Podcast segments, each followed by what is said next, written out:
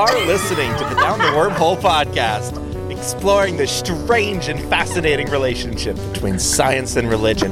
This is our 100th episode. Hooray! Which is why we're doing it live and not pre recorded. I mean, it's always done live, but um, you know what I mean. That clip of me at the beginning. Um, which is why it's so unpolished here at the beginning. But it's our 100th episode, and we're super excited, and we're doing something totally different today. So, um, everyone just say your name as fast as possible at the same time. Okay. Kendra Holmore. Jack Jackson! Hooray! Well, so after 100 episodes, hopefully you know who we are at this point. Um, today is going to be totally different. Instead of taking a topic and uh, going into it, we are all coming here today with a fun fact or story or something that has filled our hearts with joy or wonder in the past. Um, I don't know. I was going to say in the past couple of months, but time makes no sense in the world of COVID. Um, we have all been living in a wormhole for the past two years or maybe 12 years or who knows. So, so does does anybody want to start, or um, or do you want me to start? Kendra, Oh, raise her hand. Kendra wants to start. I, I can start, but uh, if you want to start, Zach, then no, go ahead. it, just anything.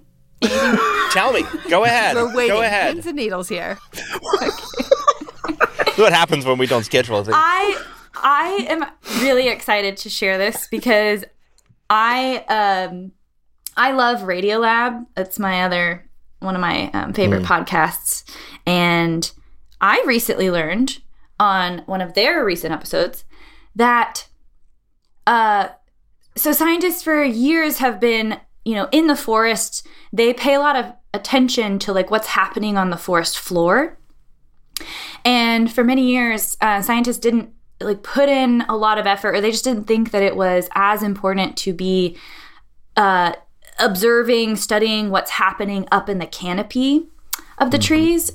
And you know, in in recent years, like there's a lot more stuff that you can like read about, and and um, you know, we know more about the canopy of trees but uh, scientists were like you know it, it- we were we're on the ground. We're closer to the dirt and the roots and the trunks. And so that's where a lot of that like early work uh, was taking place. But i learned in this uh, episode that there was a scientist uh, i can't remember her name but she basically uh, was one of the first people to discover um, that there is there are trees that grow in the canopy of trees. It's not Wait, what? turtles all the way down, it's trees all the way up. there are trees growing in trees. Yeah. and and that's how Radiolab put it. Uh not turtles all the way down, but trees all the way up, and I really love that. I was thinking it's also kind of like um the Men in Black conclusion of the world inside of a marble or the Dr. Seuss story of a dandelion that has like a world living inside of the dandelion. Like we're just, you know, uh, it's a it's a great alternative of like the multiple worlds hypothesis. There's just trees living in their own uh, ecosystem in the canopy of the forest because there's dirt that gets trapped up in the canopy, like in between uh, like tree branches.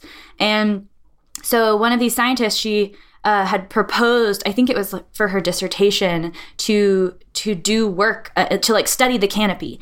And her advisors were like okay if you want to do that fine but they weren't like super excited about it. And so she started you know doing her field work and w- would climb up into the trees. And the first time that she noticed uh, this like other ecosystem in the canopy she like was able to reach her hand into dirt up in the canopy. Like she's up off the ground but putting her hand in dirt that was like putting your hand in dirt that's down on the literal ground. And i just think that is so cool. I didn't know that. Maybe maybe y'all are more informed about tree canopies than i am but i just found that to be a really cool thing because especially if you think about like really dense um dense like tropical forests where you you can't actually see what's going on up at the canopy. Like you have to you have to go up in it to get perspective. Um and so it makes sense why we would not be super aware of the the canopy ecosystem or like the canopy soil, but uh, it it's uh, somehow dirt. I mean, it makes sense to some degree, like the way that wind, um, wind blowing through the forest and the the density of the canopy, like trapping a lot of stuff. Um, but dirt is one of those things, and so, So um, there's stuff that grows up there, and we just don't even know. I have that happening in my front yard. I was just noticing that there's a there's a tree and like the branches come out and there's like a little I don't know pocket area Yeah. where they're they're branch away and that the ants had eaten away in that little spot there and so all like the decomposed ant poop or whatever had made just like a little thing of dirt and there was a tiny sapling growing out of there. There you go. And I pulled it out because I was like that's going to kill my tree.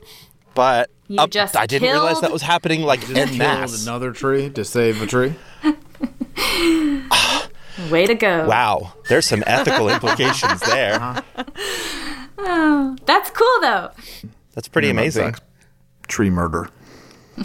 Hey, Kendra, that reminds me of the. Uh, do you know about the uh, the like the insect jet stream? That's up there, like very far What? up uh, up oh in the wait, sky. you do love the bugs. I Zach. think I do know about. I do love bugs. It's true. Um, It's not. well, like Oh, go ahead. they'd be flying airplanes in the early days of aviation, and they're like, "Why are there bugs on our windshield? Aren't we very hot, thousands of feet up in the air? Like, I mean, like five thousand feet up in the air, and there's insects." Um, I, I saw one estimate that like uh, how much was it? Uh, like somewhere between three to six billion insects are flying over your head up in like the jet stream all summer. Wow. They'll they'll get like caught up in updrafts, and then the wind is just blowing constantly up there, and so they'll just like travel, and they'll just fly around up there uh, until they get they fall down to earth, and they're so light that you know it doesn't hurt them. And th- these aren't just like flying insects; you'll have like ants and stuff up there getting thrown around. Yeah. That's really cool. I, I wonder if it's the same path or like trajectory that um, other things will get like caught up in those high air streams too, like sand. Like I think this is like part of how the dirt gets in the canopies. Um, there's sand from um, you know deserts that will kick up and travel from you know, like Africa to the Brazilian rainforests and the the tiny organisms that live on those pieces of sand uh, nourish the soil and nourish the ocean, like provide sustenance, like in places that you wouldn't expect that sand to end up. Like you might not even think that sand travels, but I wonder if it's a shared sort of trajectory of the the insects and sand. It's just like it's crazy. It's a man, the world is uh, cool. unaccessible inaccessible to our everyday experiences but it's just one big Yeah. one big ecosystem Yeah. Every time I'm up there, there the windows are closed, so I, I don't. You don't know if the sand's gonna pelt you in the face and Nope, never done Yeah. it. So my story I wanted to share. Um, well, first of all, uh, I'm six foot three. How tall is everyone else? Five, Five. six. five six yeah five eleven and Five three nine. quarters. Okay, so all of you are children, Oh, wait, and Adam, I how am tall a are you? monster. But I'm five nine. you're Height all about to do with five age. inches tall on my Yeah. screen. Well, did you know that that on average we uh, in our generation are three inches taller than people were hundred years ago? i feel like i might have heard that It's true. And one of the reasons is because of German submarines. Okay, that's going to need some explanation. Yeah. I'm so glad you asked. So, well technically she didn't ask she just like demanded Mark that clip. I'm into it either way. So, in the early 1900s, people didn't eat a whole lot of meat, right? Because they didn't have modern refrigeration. Uh, meat's expensive. It's expensive to raise them, to all of that stuff. And so, when people did eat meat, it was usually like uh, canned sardines. That was the most commonly eaten meat in those days, Uh, right? Awful. Most of the good sardines came from um, off the coast of France and then off the coast of New England. So Atlantic based sardines were the best ones. And then suddenly, um, during World War One, there were German U boats in the Atlantic. And we didn't have the ability to know where they were all the time. And so people kind of freaked out and they were like, I'm not going to fish here anymore. I'm going to get blown up. so they stopped fishing sardines and there were no more sardines. And Americans loved sardines. So overnight, almost, this giant new industry started in Monterey, California. Um, fishing for sardines out in the Pacific. And the reason why people don't normally eat Pacific sardines is because they're awful. they're like gross and massive and and oily and disgusting. And if given the choice, Atlantic ones are always going to win. But we didn't have a choice anymore. So this whole industry boomed in Monterey, and all these new fisheries went up, and they were taken in tons and tons and tons. And then the war ended, and then boom, the whole industry collapsed they had all these new fisheries. They had all these new processing plants. They had they had all this new stuff that nobody wanted to buy anymore. And so nobody quite knew what to do until this industrious young man named max schaefer showed up with a novel idea. And he took these sardines and instead of uh, canning them for human consumption uh, mashed them all up into a nasty fish paste and then mixed it with grain and marketed it to farmers as cheap chicken food Mm. It sounds so good. Mm-hmm. and it was cheap. And it was so full of nutrients because it was fish that the chickens all grew really big. The, th- this led to really fat chickens, which led to tender, delicious chickens, which led to the Chicken of Tomorrow breeding competition in 1948, in which farmers around the country were invited to breed the chicken of tomorrow. And the chicken that won that is basically the modern roasting chicken, the one that can't really fly, that has uh, whose like skin is is like light colored and is easily plucked and has large uh, The chicken with boobs so big they can't fly. exactly Yeah. the chicken that we know and love and eat today came from that so the consumption of chicken then skyrocketed and became a part of American uh, culture. Fried chicken and chicken breasts and all of that. We started eating more meat, and then we grew. And so the reason why modern Americans are three inches taller than their counterparts is because of German U boats in the Atlantic in the early 1900s. That's pretty cool. Right, because uh, you were asking how tall we were. Years ago, I was obsessed with just records for no reason. Like, I would read the Guinness Book of World Records for fun. Um, you know, That's not what I thought you were talking Me neither, about. but I like this better. okay. Yeah. Now I'm into. So five foot two was the average height for women um, in about a hundred years ago, right? Five foot two. Nowadays it's five foot five. So it's so if we say older people are so short, that's true. They really are that much shorter than we are, and it has nothing to do with like osteoarthritis or because the um, you know the discs between their vertebrae are thinning or anything like that. They they literally are just shorter than we are. Hmm. So. Should have eaten more chicken. And so now, what are how tall are people going to get in hundred years from now, Zach? Like if Massive, hundreds of feet. I think will be a race of monsters. And then the Lord will have to flood the earth in order to rid us of the Nephilim. only That's at least what happened only if time. we try to have a ladder and build a tower, because No, the people who made the ark pointing at us. in um, who who are those people who, who What, built Ken the, Ham? the life size ark? Ken Ham and them. They're building a Tower of Babel. I know. That's literally I the point of the story. Is you're not supposed to it. build Are they it. really? They're building a Tower of Babel. That's the plan. Is it is it like a like you know like a Twilight Zone like Tower Nope. of Terror drop? Like where like you get to go up it and then they're like Ken Ham has really missed the point on a lot of levels. Yeah. I feel like if they complete it, I wanna- they've they've missed the point. But if they like leave the top intentionally undone, Then perhaps. then like that might be fun, right? you know, you said that oh. in a way that I definitely want to share this episode with him. Yeah, you you sure you said that in a Oh, way like could be fun. you. The same way that Robin Williams did in one of his stand-up comedies, by the way, from like 20 years ago, where he talked Oh. about you know touching the nipples of gorillas. He said it could be fun.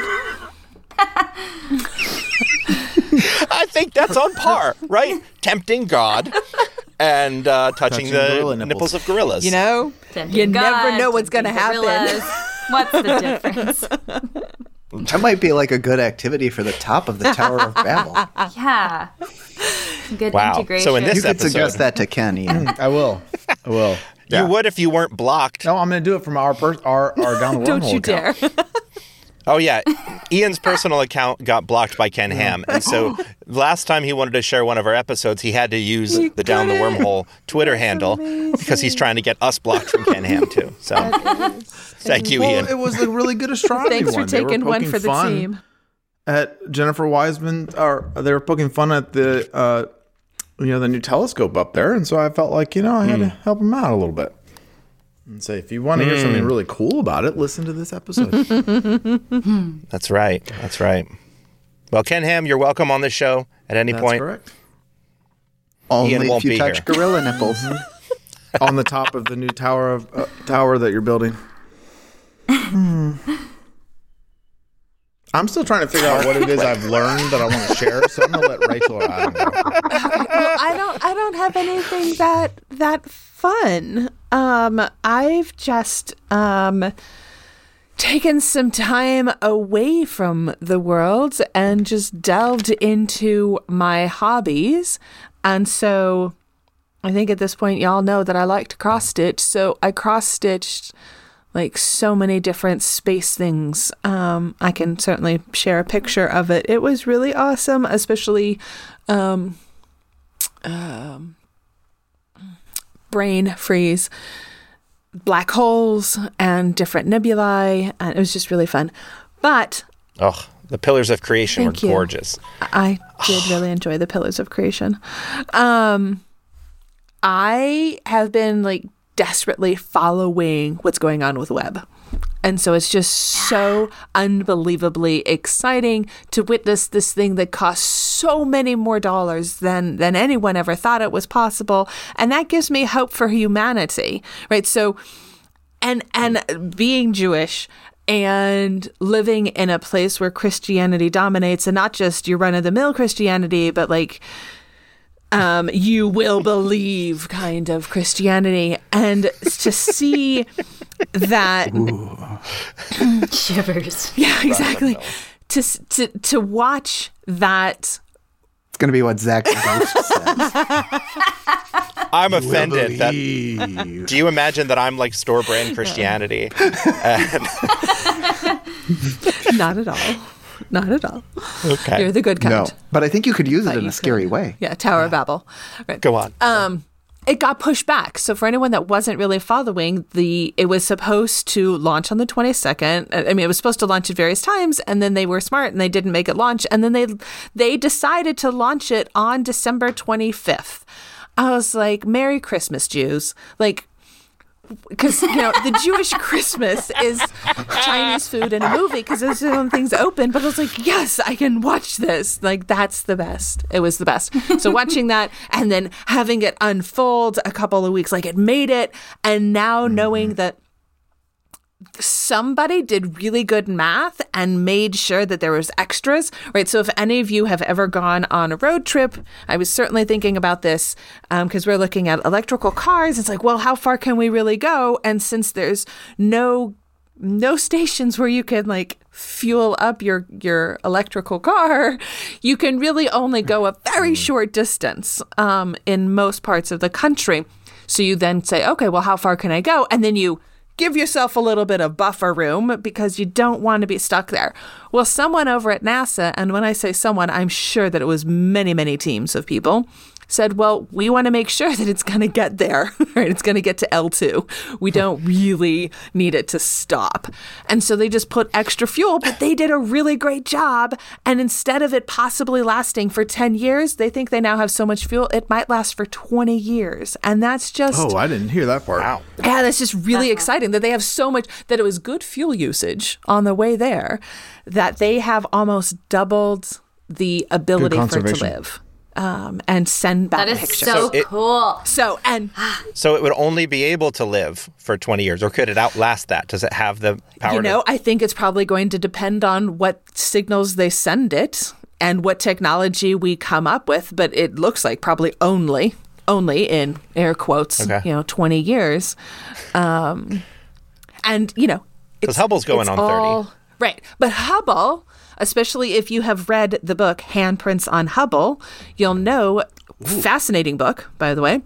Um, Hubble is so different than Webb and pretty much everything else that came before it. The concept with Hubble is that it could be repairable in space. Right, that's what made it so unique and so challenging to build is that they had to constantly go over and over and say like can an astronaut actually attach themselves to this, right? Like, where do you put the foothold? Because there's no torque if you're not holding on to anything. You're just like off into space with no gravity. You can't actually use a wrench. So, what do you do? And because they made the concept of this being repairable in space, they could make it so much better than it is. Well, Webb is not going to be repairable in space because it's a little far.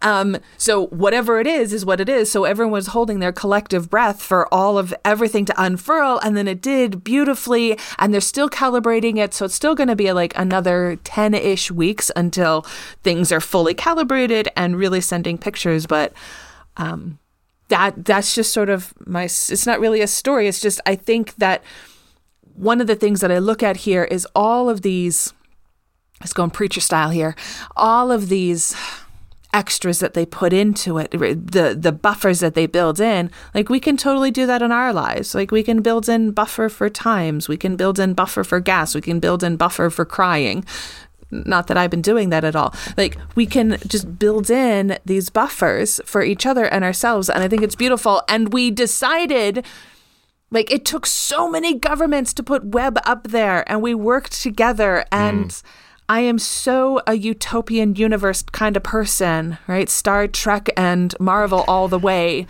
Screw you DC and Star Wars.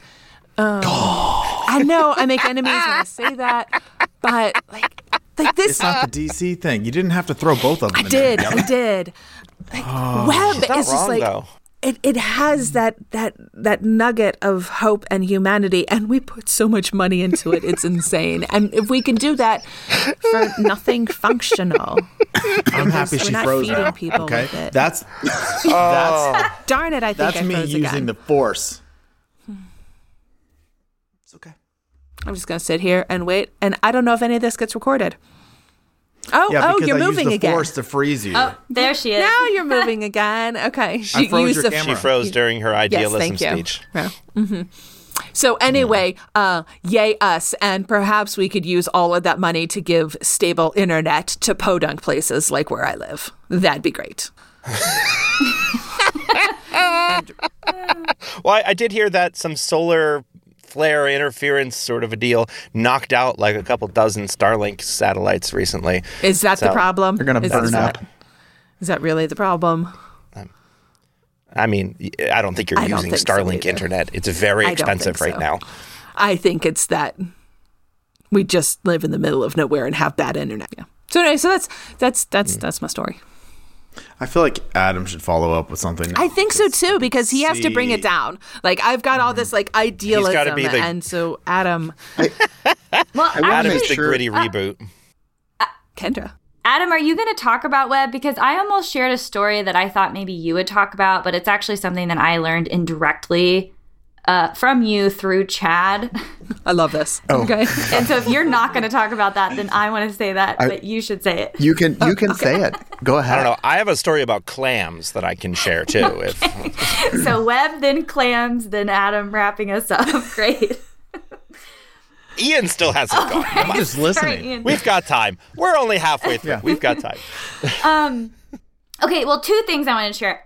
The first thing is I, I'm really happy that we're talking about Webb because the other day I brought up the Webb telescope in my class, and all my students were like, "Huh? What's that?" And I was like, "Are you kidding me right now?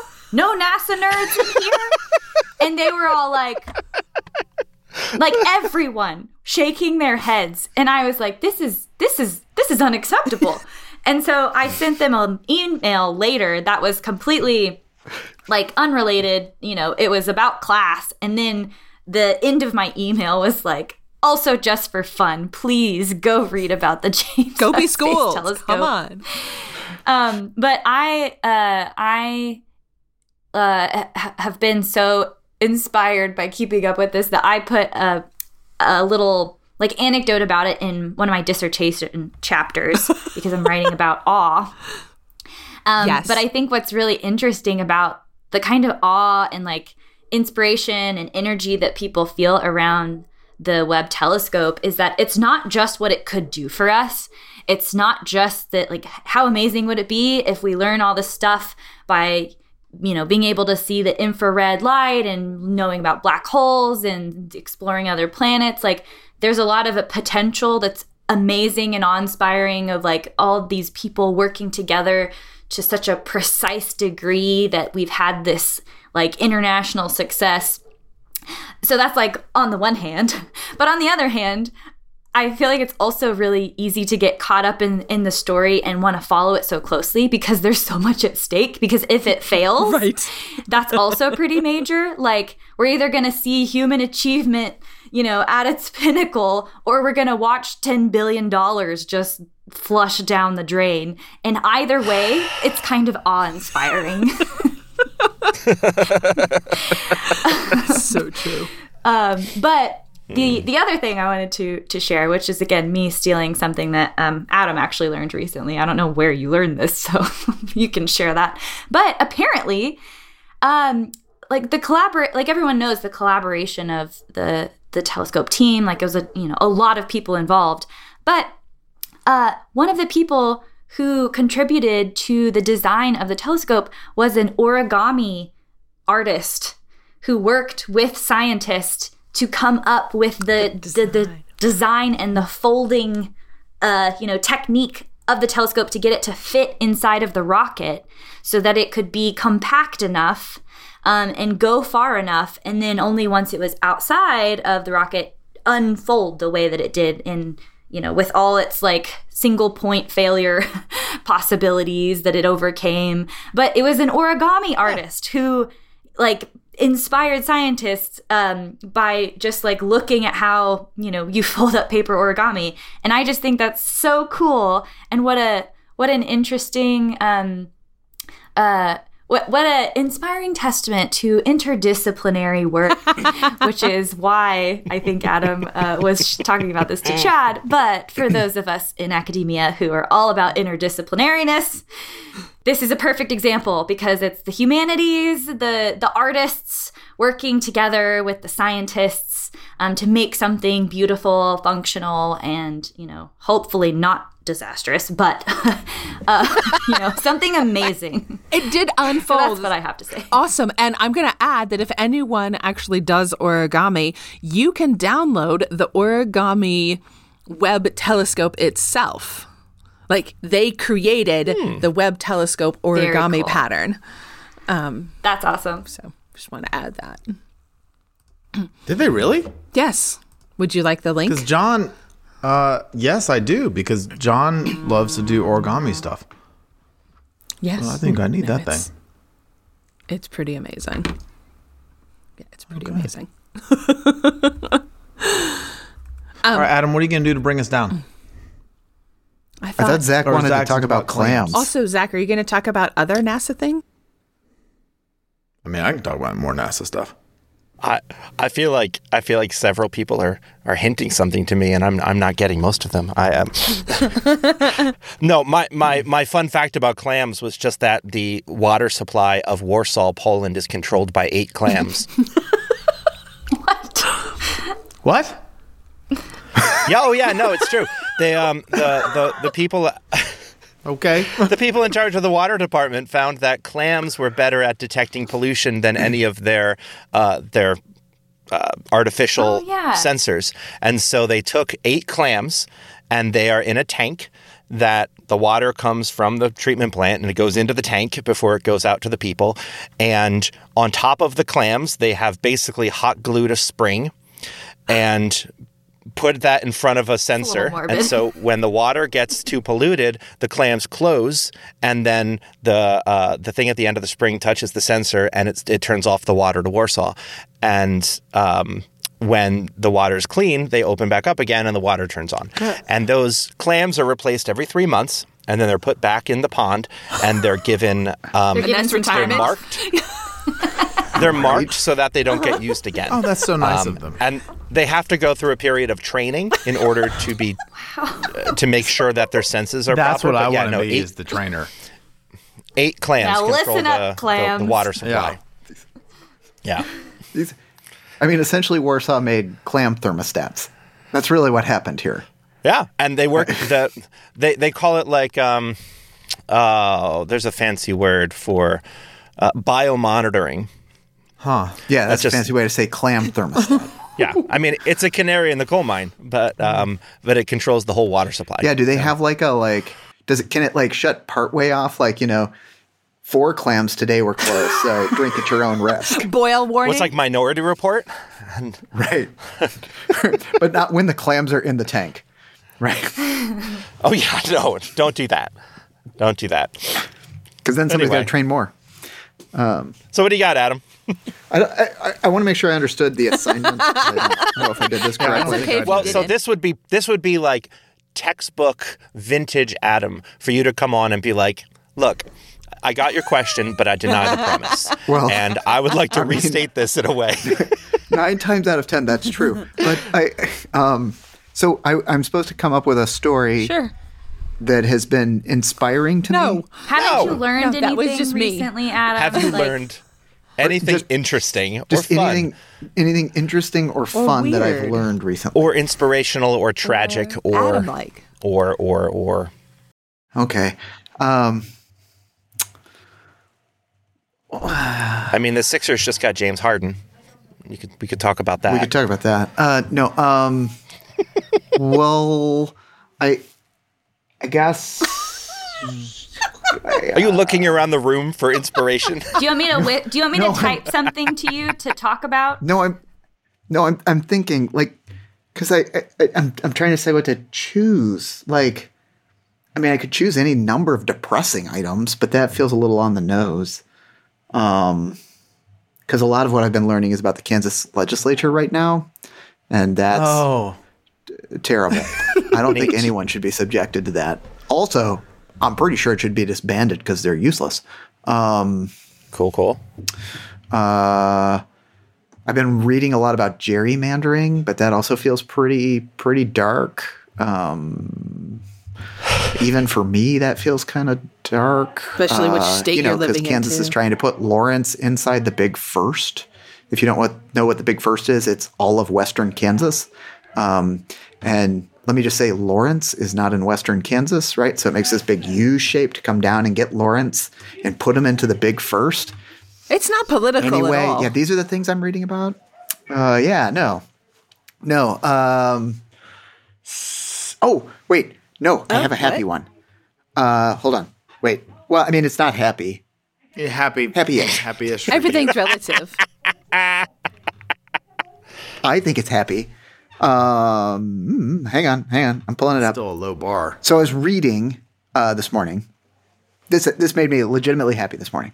So um, in the Times, there was this piece by Rabbi Lauren Holtzblatt from uh, Adas Israel Congregation in Washington D.C. And um, she was writing about the whole debacle. Huh? Feels like the correct Yes. term. Uh, The miss with Whoopi uh-huh, Goldberg that one. Okay. Oh yes. Yeah. right? Um, and I, you know, if you're not aware, like you know, Google it, you can find that. Um, I was, I was a little depressed at the number of people who didn't know that that occurred, and I'm like, oh, well, that says something about, um, you know, how Zach might haunt people. Um, but uh, what she wrote about in her her piece, which I thought was really really beautiful, and I'm going to butcher the pronunciation, and then you correct me, try. Rachel. Um, so she she wrote about teshuva. Did I get my accent right? yes. well done. uh, and as a process of regretting, renouncing, confessing, reconciling, and making amends, right? Um, and then she talks about teshuva shlema. Complete. Yep, right. This idea of complete teshuva, right? Where like when you come into the same situation, you act differently, right? As knowing that this is like actually come to its peace. And then she makes this nice reference to Tikkun Olam at the end of the article that like unless you're Jewish, you probably don't catch. And I thought it was really brilliant. Um, but I, uh, I, what what I found like deeply hopeful about this idea is how generous a way of responding to that situation um, that is. And that doesn't happen anymore. No one is that generous with other people today. And I kind of like that at heart. I think there's something really beautiful about being able to write in the face of horrible racism that this is the kind of response we should be offering to one another. Hmm. And it makes me more patient, generally. Not specifically towards anyone, but generally, I like the idea of it. And what was the article? Uh, it's her opinion piece she wrote. Um, it's called uh, "In the Jewish Tradition: The Words We Choose Matter." I just thought it was it was really beautifully. I mean, it's beautifully written, like whole wholesale. But I, I just the fact that that was how she decided to wrap this up and suggest people might engage what has been a, a really um, in some ways underreported, in my opinion, and also poorly reported um, event is is I think really helpful. That's lovely, and I, I appreciate that you you also brought it up. Um, you know, it's definitely one of those things, um, right? In Judaism, there is definitely that idea of if we believe that each person has the ability to mess up and then fix their mess ups, how like how much more how much more can we really ask of a person? And should we not then treat each other with that ability? Um, so it's i mean she's she's far more erudite and uh, better spoken than i. Uh, also she's she was writing instead of speaking so she had the gift of editing.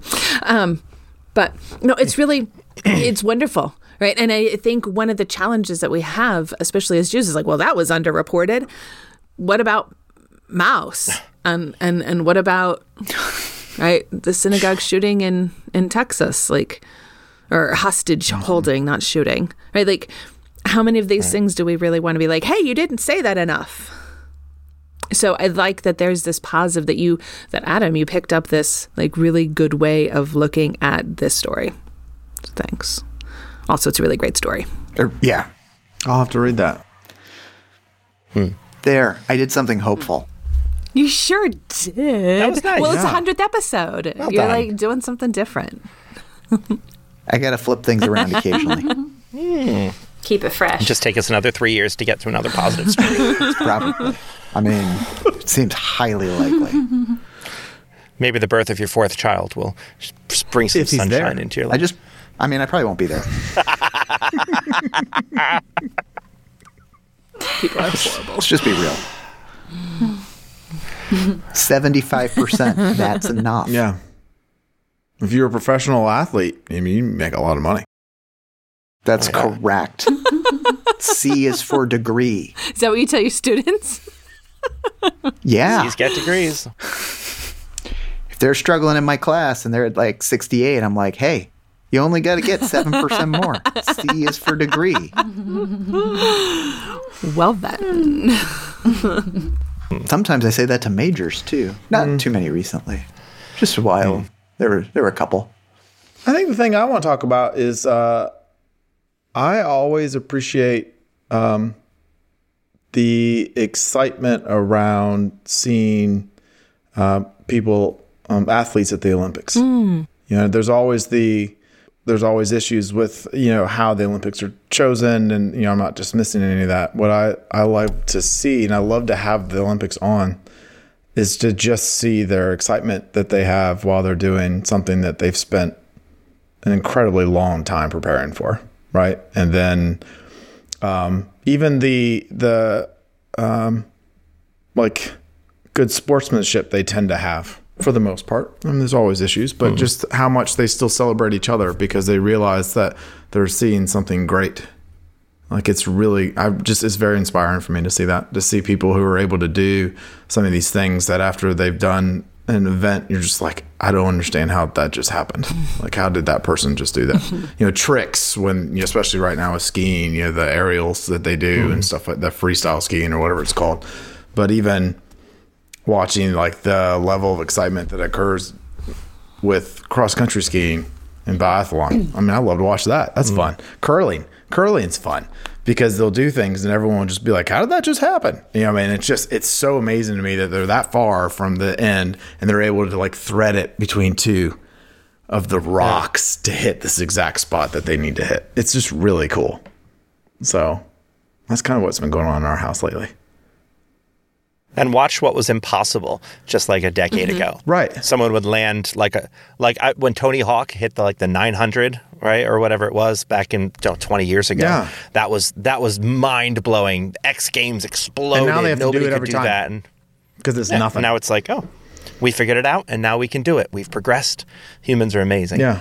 What we ask So our it's really bodies to neat to do is that. really impressive. Yeah. It's very it's very interesting just to kind of watch these athletes who, as I said, de- have dedicated their lives to perfecting what it is that they do.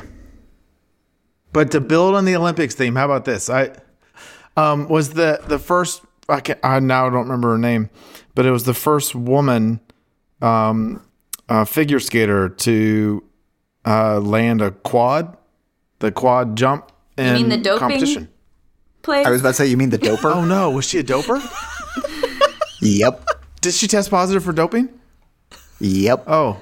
Okay, well, we'll do that. Wah, wah. She really test Amazing what the body doping? can do with extra hormones. yeah, I mean it's I mean, still it's kind amazing, of amazing. how well. That sucks. It- I gotta say, right? Like as you were seeing all this, I can't stop myself now. Now I'm gonna go for it, right? Like you're, you're doing all this, this Hopi, and they like each other and this kind of thing, and I'm like, yeah, you know what I see? The instrumentalization of 15 year olds by countries for profit. Mm-hmm. See, this is the reason why I, we're gonna just get rid of that part. no, no. Ian, I I appreciate it because I must be fun at parties. I love watching the clips. I watched the snowboarders yesterday and was like, "Yeah, I'm gonna do that one." I'm not. I will never do anything remotely close Yeah. to that. But it does. It makes you feel like you know, Holy just moly. before before Adam just ruins it. I just want to affirm your love of watching Olympic athletes. Well, I'm I'm going So- to like switch teams I here a little bit, and I'm totally with Adam. I can't stand. I mean, you're you're. I'm not saying that you're wrong. I just I'm- wanted, you you. know, Ian. It took him a while to think of something to share. We just like let him have, let him have Hey, this. I'm not at all just dismissing the fact that you know these that people are taking advantage of or anything like that. What I'm saying is that when you do see an athlete excel at something, it's exciting for me. Even like the NFL, right? Yep, Or, can't, we'll you know, never refuse, 100% refuse to watch the NFL. It's just gladiators in the 20th century, and it's abusive in so many different ways and racist in unbelievable magnitudes. I Okay, so, cannot uh, watch the football. like it's A couple years ago, there was a marathoner who broke the two-hour barrier. Mm-hmm. Are you going to rain on that parade too for me, or are we going to be okay with that one? While being surrounded by a whole team of people, was that really a good use of Oh, but it resources was to not- try and get somebody to run a marathon faster than two hours? It just could happen. The marathon is my favorite because, oh, like, Only because no, no, no. when they Here's first why. did it, the Here's person why. died. To hell with That's those why. athletes. Because the guy ran 26 miles from Marathon to Athens, fell dead, and then we were like, we're going to flex on this guy. And now we do it all the time. And we're just like, hey, one guy died doing this. Let's do it. Right. And like, isn't that great? That's so cute. I don't get it. Also, fun fact the president of the Olympics for life, for all time, is King Herod the Great. Did you know that? I did not. The Olympics had fallen under disrepair. There was no money for it. They did. They barely happened. And Herod was traveling through um, the Greek area in 12 BC. It, yeah, he was there in 12 BC and he went and he was like, wow, this sucks. And he's like, here, if I give you tons of talents, are you going to be able to make this great? And they were like, yeah. And he's like, then go Zeus. Here you go. Here's a ton of money. And they revitalized the Olympics and it became a big thing again. And he was named president of the Olympics for life in perpetuity. And so his statue is there and he is for all eternity the president of the Olympics. I mean, it So, does make a lot of sense. I know Christians love to hate the guy. No, but it does make a lot of sense, right? Like he's this is how messed up the Olympics are, right? He's the guy that, you know, decides to kill his whole family. So it I think they should start leading the parade of nations with a statue of Herod. That would really drive it. the point home. I'm into it. You know, one time Cleopatra came to visit and she was like showing him up. And he was like, he went to his guy and he's like, Can we kill her right now? And he's like, You can't kill Cleopatra. And he's like, But she's here. We can kill her mm-hmm. now, right? And they're like, You can't kill Cleopatra. And he almost did it because he's nuts. right. But he loved the Olympics. Yeah. That could have just been the medicine. Sorry, She Ian. We rained on we rained on Yeah, you, Joel. sorry. Guys, Sorry. I'm gonna go watch the Olympics now. Have fun. And say, hey, let's go watch the biathlon because I'm certain on the next lap they're gonna all turn their rifles on each other. Also, It'll be who a bloodbath. that one. Ooh. Just like Adam and Rachel wanted to be. But seriously, That's how The they Hunger visual Games. It. Ian, take solace in the fact that you got Rachel and I to I agree. did. I think that's the Did you guys the see that ski jump? here. Oh, that person's head fell off when they landed. there it is. Oh, no, that guy's a racist. Sorry. I guess. you know, it's just trauma when I see the skiers, so I can't see the skiers. So no. Oh, yeah. yeah, that's I right. broke my I broke my body. I broke my brain. Oh, I totally forgot. Oh yeah, Sorry. I totally broke my brain. Oh, that was in a previous episode yeah, and everything. that was another one. Yeah. Let's talk more about like you know running. Not right? doing that. Uh, no, they cheat too. So um, no. Hmm. Javelin. Maybe someone hasn't been pierced lately. so Well, setting aside just Wow. like the terribleness of uh, human Sports, nature, yeah. I I wanted to also add. Um, so like I haven't really watched the Olympics like very carefully this year. I usually don't. I usually just like watch clips of things. Mm-hmm. So the mm-hmm. stuff that I've seen was like ice skating clips and um, like snowboarder clips. But I've been I was just thinking the last couple of days about Simone Biles and just mm. the whole phenomenon of the oh. twisties mm-hmm. because a lot of the stuff that I'm looking at for like the snowboarders and ice skaters, you know, it's like a lot of tricks, a lot of jumping and flipping and all of that.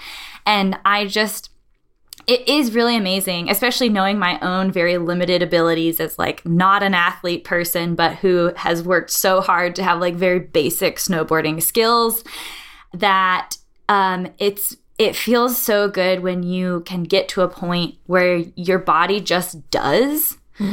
And that's kind of what you have to do to like do it well. It's like the whole problem of the twisties and like it- when you start to think about what you are trying to do athletically it messes with you. And so it's this really interesting like giving in to just your body.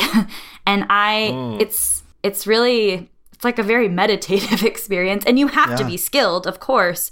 But it's just such a such an interesting part of living in a body when we are so easily like distracted in our heads um, So- to separate those experiences.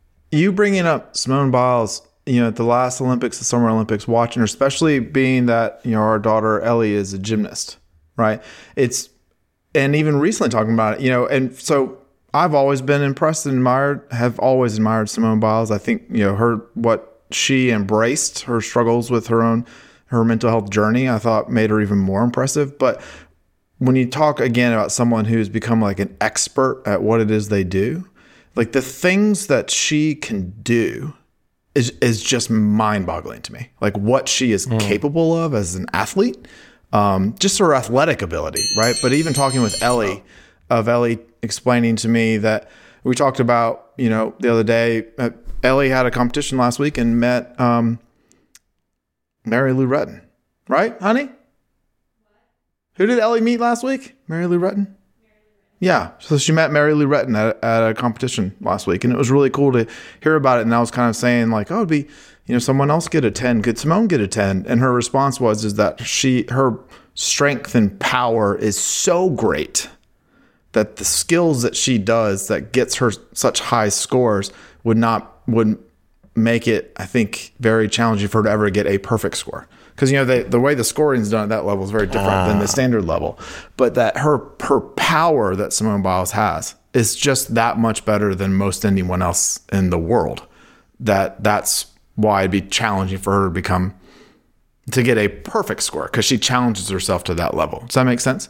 Like she could land things. If she did what other competitors did, score. right? If she did what other competitors did, she would get a perfect score. But because she pushes Correct. herself to make it harder, And that's what raises like her ability to get even higher scores, though, because they realize that oh, we have to change the scoring because of the hmm. tricks and the things that she's able to do, the skills that she's able to do, mean that we have that scoring has to change. Yeah. I mean, it's fascinating, Right. Right.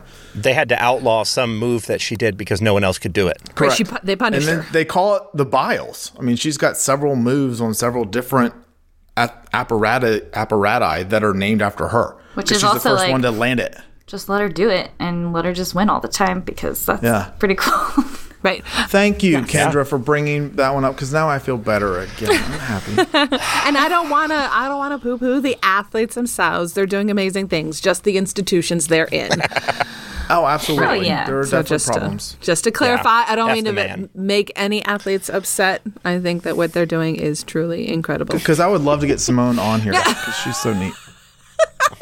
You're Yeah. amazing, Ian. Yeah, and if any Olympic athletes are regular Yeah. listeners of the podcast, We'd love to have you we'd on. love to have you on, Jinx. especially if you're in the biathlon. We'd love to learn more about how that How came about. could do- Oh yes, I, that's one of my absolute favorite Skiing winter and sports. shooting. My, my favorite winter sport to watch is potentially biathlon. Yeah. Or I love watching. Calm your calm it. your heart rate slow enough after doing this incredible could thing that shoot you can rifle. shoot steady. That's impressive. So American. So American. They're like, yet, here's a cool sport. How can we make aren't- it better? Aren't, aren't Guns. that good at it. Yeah. What? We're not good at a gun sport? Uh, we're not That nearly as good as the Canadians? Nordic countries. and the Canadians, they, they they beat us every time. Unacceptable. So we're nearing the sorry, end great to here. see you, buddy. and we're nearing the end here. And um, I love my I friends. want I haven't to- said that yet. There we go. I want to say thank you to all of you, all the four of you, and thank you to myself as well, because you all are incredible. And it has been a minute since we've had all of us here, and it has felt so good just to be here for this time. I want to thank everyone at home or on, in the car or in the gym or wherever it is that you're listening now. Those of you who have listened to all 100 episodes, and those of you who this might be your first, um, you are wonderful people as well. I would invite you to check out the Down the Wormhole Conversations group on Facebook and join us there. We've got some. Uh, it's really fun to be able to talk with folks um, on there, and yeah, you can check us out on Patreon as well if you'd like to support the show. Does anybody have any closing stories or thoughts or fun facts you want to share before we uh, call it a day? I think Zach, you should share the story of the person that works at NASA. Um, It's a quick little. it is a quick little story. NASA has. Um, uh, let me let me pull up the the. While Zach is looking that up, I'd encourage everyone to go look up whales bubble netting to catch their fish because that's that's fun. amazing. I'd also encourage people to look up the story of how Pepsi briefly in the 80s became the sixth largest military in the world. Oh, I'm s- I'm sorry.